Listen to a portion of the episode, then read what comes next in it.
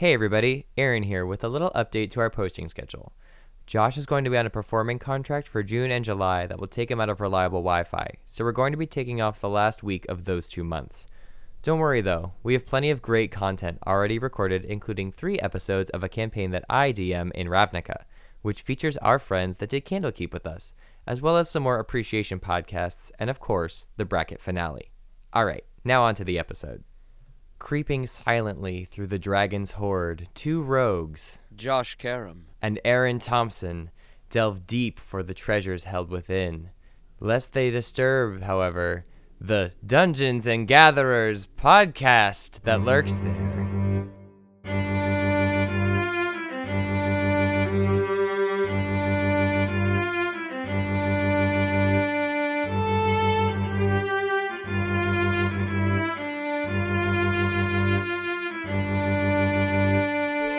Today, Josh, we're going back to a little Magic the Gathering topic. I know we've been a little bit distracted um, with our love of D&D, but don't worry, Magic fans, we have not forgotten about you. Exactly. There was plenty of things brewing. There was just a lot of D&D stuff floating through our minds and we were like, we got to do this, we got to do this. And then we looked at our magic cards and we're like, "Oh no. We've we've I'm so forgotten." sorry. I'm sorry, Great Henge. Oh. I'm sorry, Liliana. Yes, true. So yeah, we are we are delving into something that is a very cool thing that Magic started up about 2 years ago. Secret layers is what we're talking about. Or I should Mhm. say secret layer. There's no S at the end, but I keep adding an S like there's multiple layers. Well, I think it's because like you feel like each card drop is a different layer, you know? And this is L A I R layer, right? Yes. As someone who lives on like my street back home where I grew up, um, ends with layer, and now everybody will be able to find where I live. and it's so hard to pronounce that and to like give it to someone as like an address because they're like layer or lair or what are you saying? It's like how people can't say lure, L U R E, lure, Oh. lure, lure, That's that's gonna suck for the D and D people who try to cast lightning lore. lightning lure. Yeah. Yeah. if you're from the country like I am, it's a lightning lure. But A you know. lure.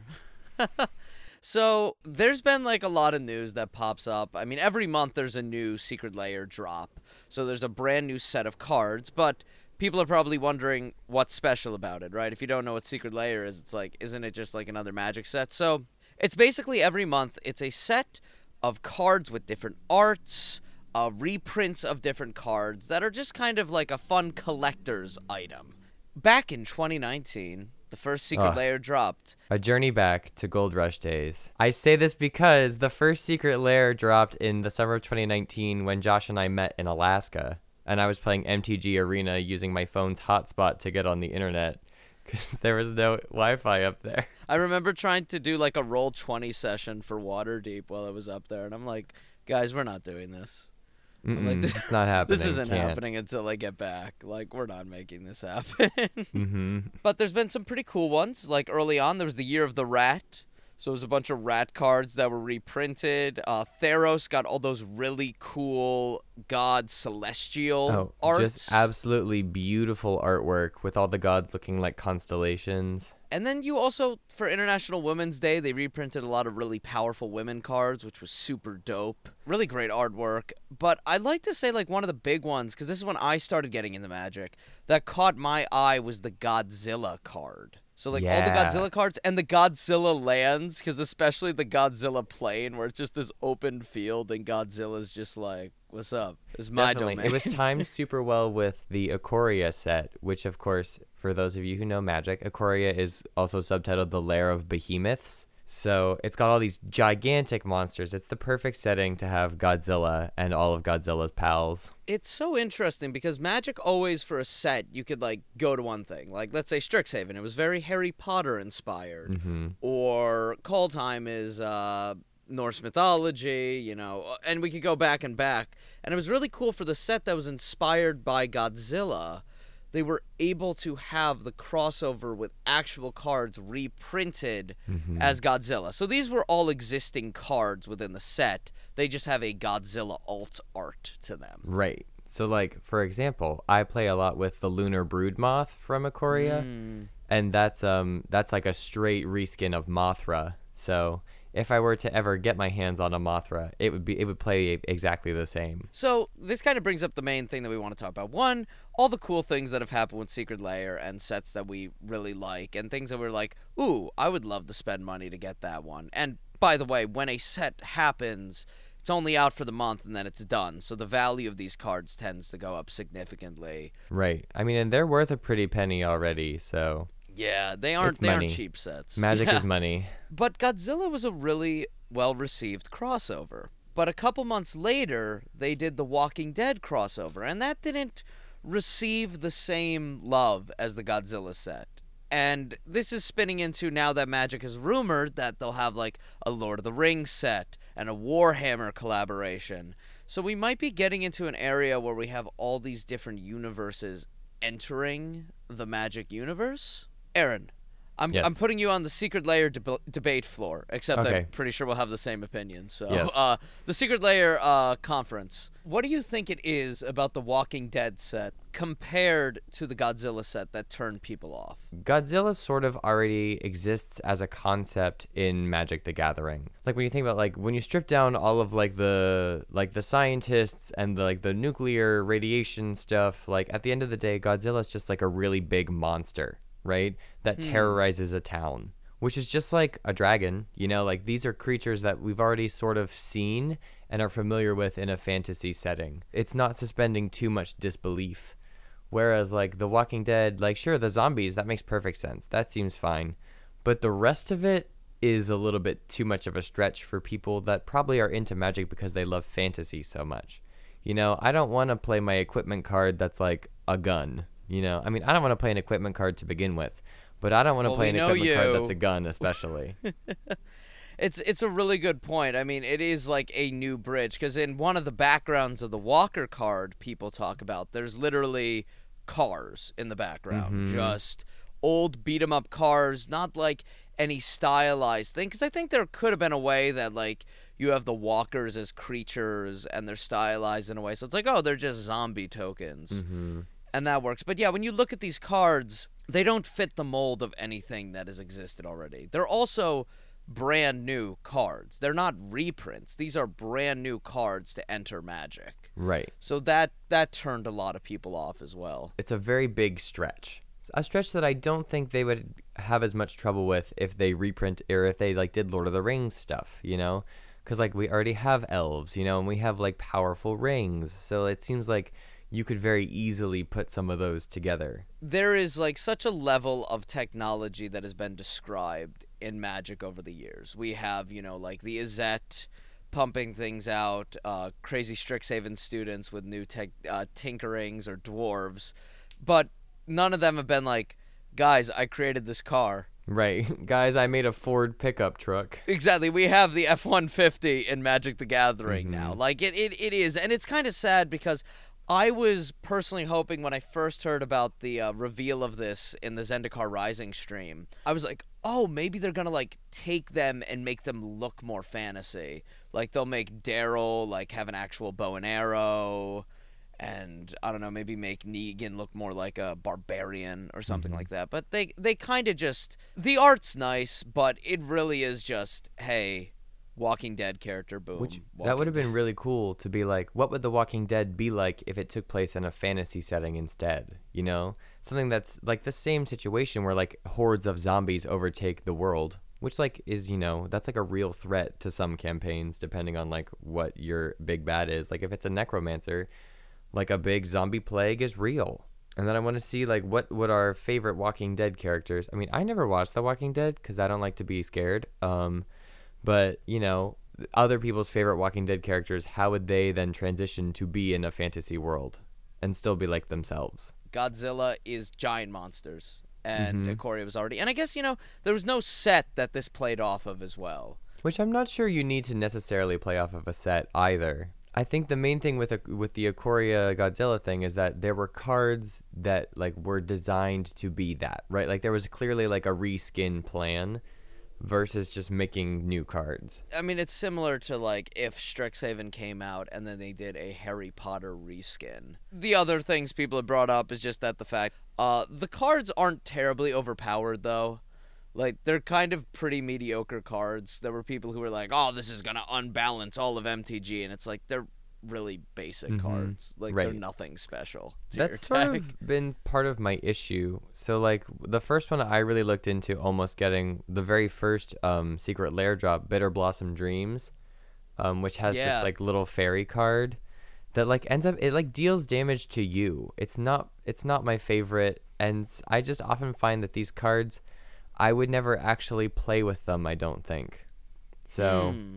Like they're cool for a collectible thing. I like the concept of them, but I would never get most of them. They have like really cool stained glass versions of planeswalkers that have showed up before, and I think those are gorgeous and I would get those. So I would get like the card reprints, but I wouldn't get any of the new cards that I've seen so far. What is your favorite secret layers you've seen, and what's one that you're like, this is really weird, or I'm gonna pass on this one? I'm going to go ahead and say I'm not sure if this is stealing yours or not, but I'm a big fan of the um, the 39th Secret Layer drop, which was titled Black is Magic.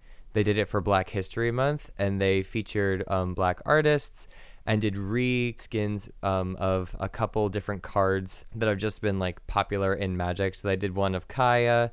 They've done some featuring Teferi, and it's just like it's just a really cool retake and a way to um, you know, sort of answer some of the calls that people have had in the fantasy community that like sometimes it can get incredibly whitewashed and it was good to see, you know, some diversity show up here. I will not lie. That that was also going to be the one that I said was my favorite. I think the art is so funky, and I really give a lot of credit to Magic in the past couple of years because uh, D from the Node, he was on Command Zone a while ago, and one of the vampires what he modeled for, and he said like you know Magic the Gathering had this really cool initiative where they were like we want more Asian representation in vampire cards. But if I could have a second favorite, then Yes, just of course. put another one out there, and you already mentioned Teferi, so.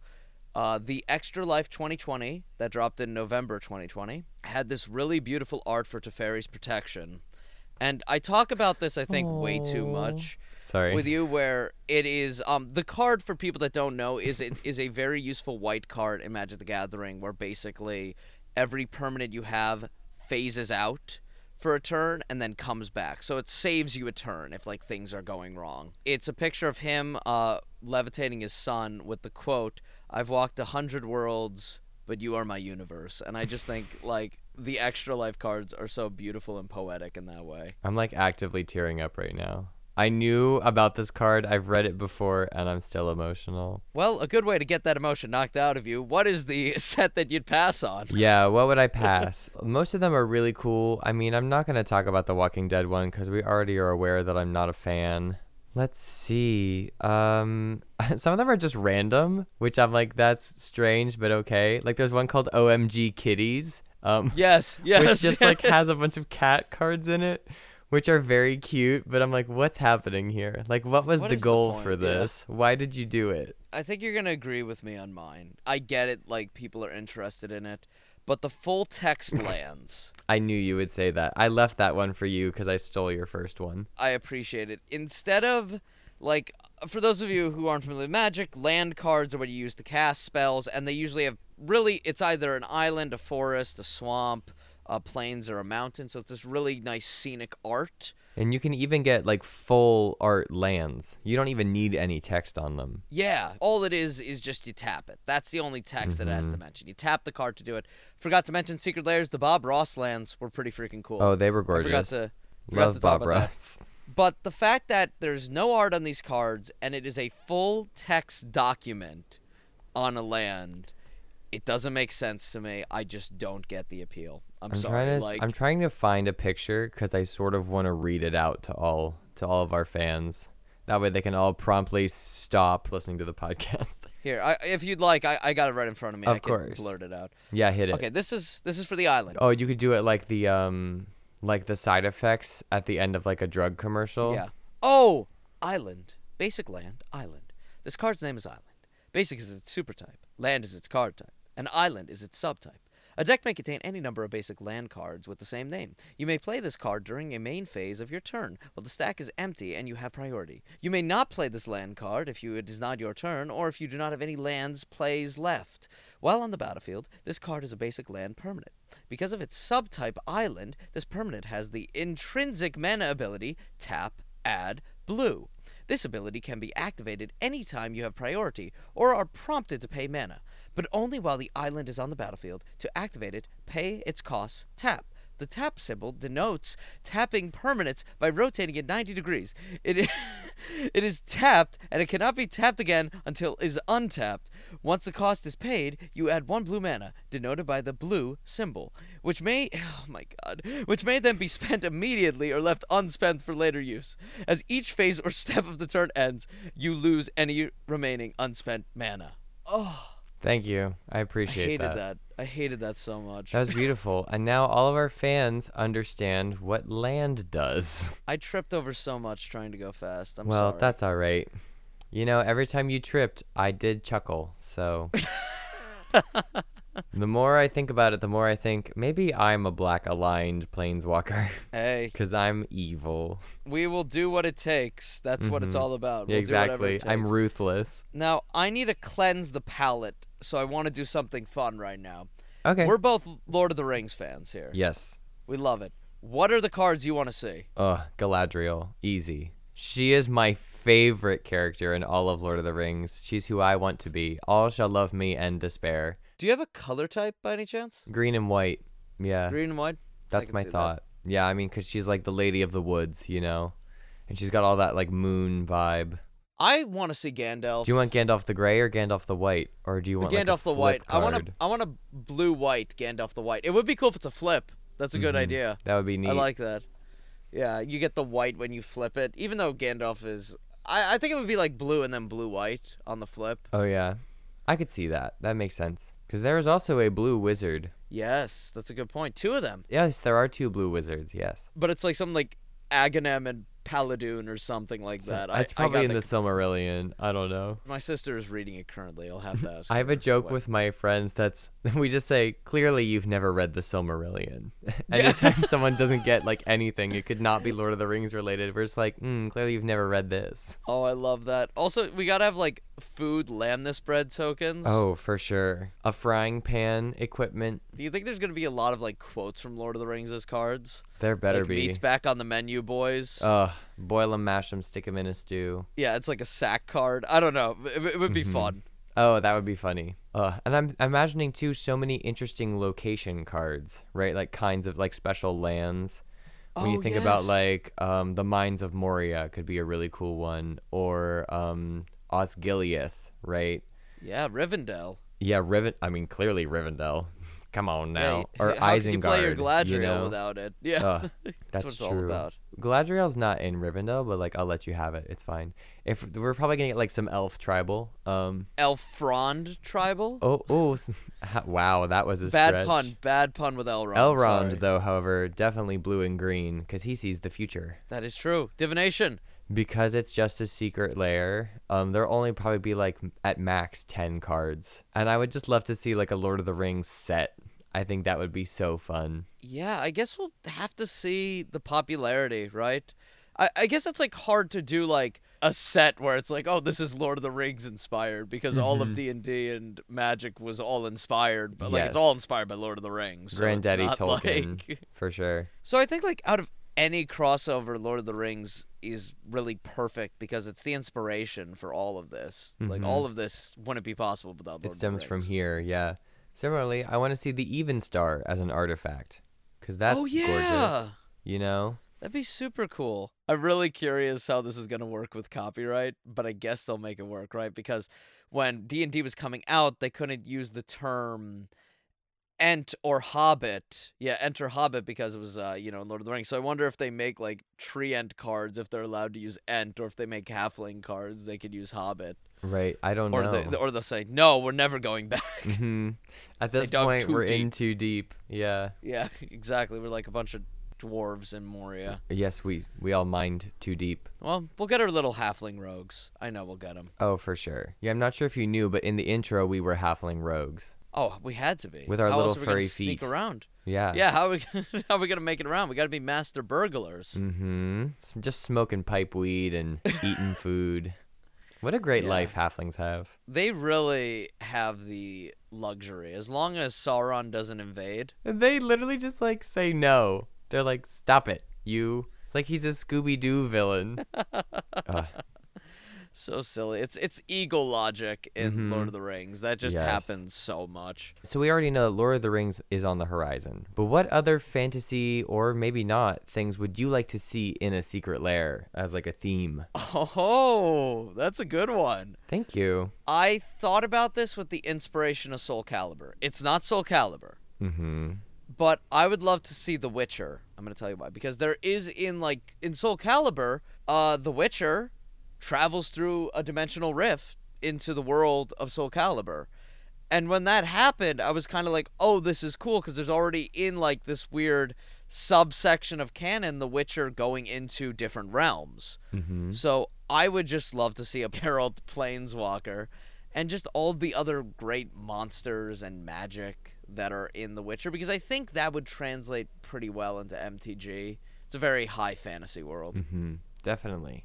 I have two trains of thought here, one of which I think is more feasible. So I either want to see them go full sci-fi and do like a really like a space thing, right? Something that's like sort of far realms adjacent. Maybe you could talk about mind flayers and the astral plane, you know.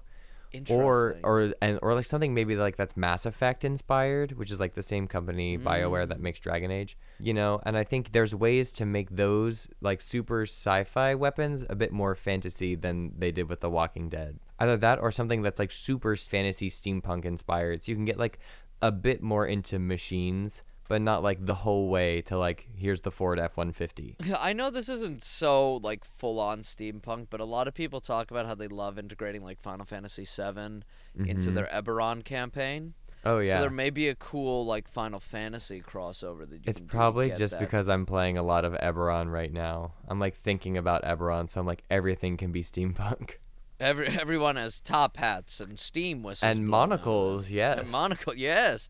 What a crazy fashion sense. I I love it. I love it. It's just gears on everything. I just hope, and I don't know because I don't know what they teach in schools, but I really hope that there's kids who are like, oh right, yeah, in the late 1800s where they all were steampunk. Mm-hmm. Yes, right at the turn of the century. Oh, that'd be great. Well, I guess we're gonna have to wait and find out. We will have to wait and find out. But let's pillage this secret layer. Let's let's snoop around as our Halfling rogues, or maybe our halfling paladins. Yes, because halflings get a little charisma buff if you're using the, you know, PHB racial bonuses. There can only be one to enter the finals, and it's either the rogue or the paladin. We got our spellcaster. Now it's time to find our martial class to fight Mm-hmm. Yeah. the druid. both of which have had incredible success. Um, the both the rogue and the paladin have sort of swept up. I'm pretty sure both were uncontested, right? Yeah, I'm pretty sure, cause the rogue, um, in round one beat the barbarian, and then tr- just trounced the ranger. And then paladin easily defeated the monk and then the blood hunter. I know, which I'm so sad about. Just had to happen, but It only did. one may stand. So the I think the thing that set the paladin ahead of its contestants in the martial bracket has been its ability to do spell casting, right? On top Yes. of being an incredible damage dealer. So it has those two really going for it. And of course, then the rogue's utility on top of its damage output make it also a worthy adversary. It was very clear for the druid versus the sorcerer because dividing it into our three categories, the druid just had more points. Right. But I say that paladin support number one compared to the two. The the paladin Mhm. is clearly Yes. higher in support. Utility, I really think the rogue supersedes the paladin. For sure. I think the paladin has great utility with things outside, but not as much as the face. Mhm. I think, and you can make an argument that paladins are charismatic, so they could carry some of that, but they lack in the expertise when it comes right, to these definitely. skills. Also, I often find that the way people play paladins can make them very clunky as a face and end up getting their party into perhaps more trouble than it's worth. That's a good point. There's usually a very lawful nature attached to a paladin. Mm, which can sort of be difficult if you're trying to talk yourself out of something, you know, mm. or if you're in a, one of those campaigns where maybe you need to do a little bit of espionage. So it's really going to come down to what we think is the stronger combat class, if it is the mm-hmm. rogue or the paladin. And it's tough because there's very valid points. We talked about the smites with the paladin and how great with its spells it could do damage, but sneak attack with a rogue, on the other hand, Yeah. is insane. I think it comes down to like they're two very different fighting styles, right? Because the rogue is much more like guerrilla warfare, like get in, get out, do big damage, but then disappear, right? Yes. Versus the paladin can stand right in the center and just like take hits and be a tank, and then also like just absolutely blow people out of the water with smite. So I don't know. I feel like the paladin's tankiness just gives it a little extra nudge, right? But I mean, it's just it's just so hard to quantify these things.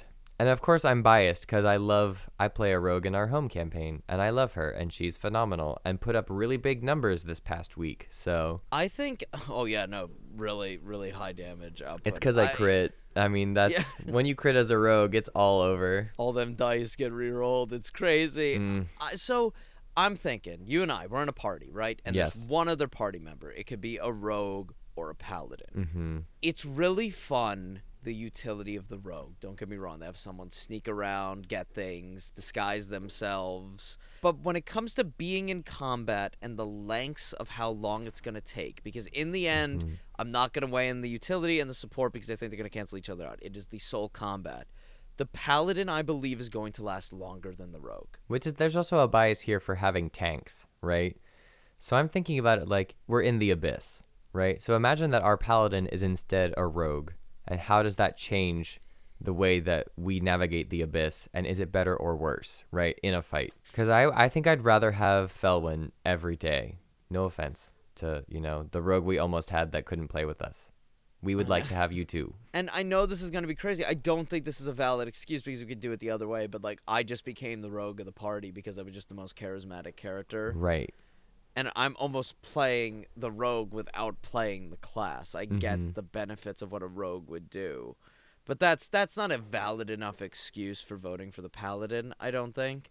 But I think the damage output in the combat a pluser here is gonna be the paladin. It's very close though, but the Mm-hmm. it's vote's close gotta too go to because the paladin. for me. paladin is dependent on spell slots for their big damage moves and if they're being Hmm. split between you know casting support spells and doing smites versus the rogue can never run out of sneak attack Okay, I know I said that I was gonna vote for the paladin, but you brought up so many points I really wasn't thinking about. And I've played a rogue before, and it's fun, but I never really thought like it is just a different style of combat. And I think there's only one way we could determine this final spot. I agree. So welcome back audience. We've missed you. I've missed you. I'm sorry it's been so long. We've had so many just really easy ones for us to decide, but this is a true nail biter. This is tough for mm-hmm. us. i went in also ready to vote for the paladin and then the more i started talking the more i was like we'll have to see about it. So let's let the fate decide. Go to them Instagrams and Yeah, check out my Instagram. I'm going to put it up on Tuesday,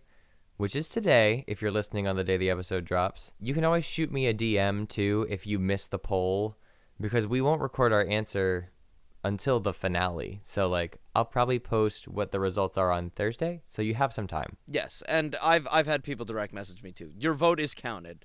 You are in the Mm-hmm. You are heard. process. There's no electoral college here. Your vote is real. All right, so we look forward to who will be the martial winner in this Mhm. case. Yeah, who's going to go up against the druid? Exactly. Also, I think we should mention that we're gonna have something a little special once the martial class is Mm-hmm. Yeah, chosen. just a little tease. So hold on to your chairs or your headphones or steering wheel if you're driving and listening to this. Don't Oh don't god, let go. please be careful. it's going to be exciting. So get ready for the finale. It's going to Mm-hmm. be a good time. The reason why it's going to be a good time is it's going to be a death match between the two classes, whatever our martial class is, versus the druid. And I think it's fair to say that one of us will be doing the spellcasting side, one will be doing the martial side. I bet you can't guess who will be playing the you druid will never know. in the battle. But I am I'm very excited to see which class. It's going to be two level 10 classes going head to head. We're going to have a super cool DM ref there to make sure all the Mm-hmm. rules are played by. Seth will be joining us for that. We're going to make the fight fun too. Oh, we don't gonna want it just to be a slog of like, okay, I hit.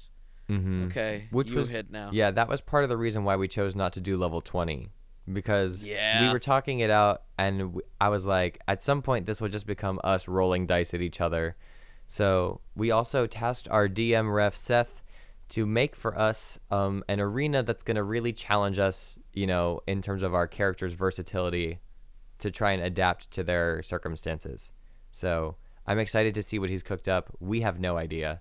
It's gonna be really exciting. This is this is a finale that I'm looking forward to a lot. hmm So I hope you all will enjoy it too, because we are going to turn that into a full episode. Yeah, so stay tuned to the Dungeons and Gatherers podcast because Aaron, I don't know if you know, it's no secret layer that you have to get into to like and subscribe to the Dungeons and Gatherers podcast.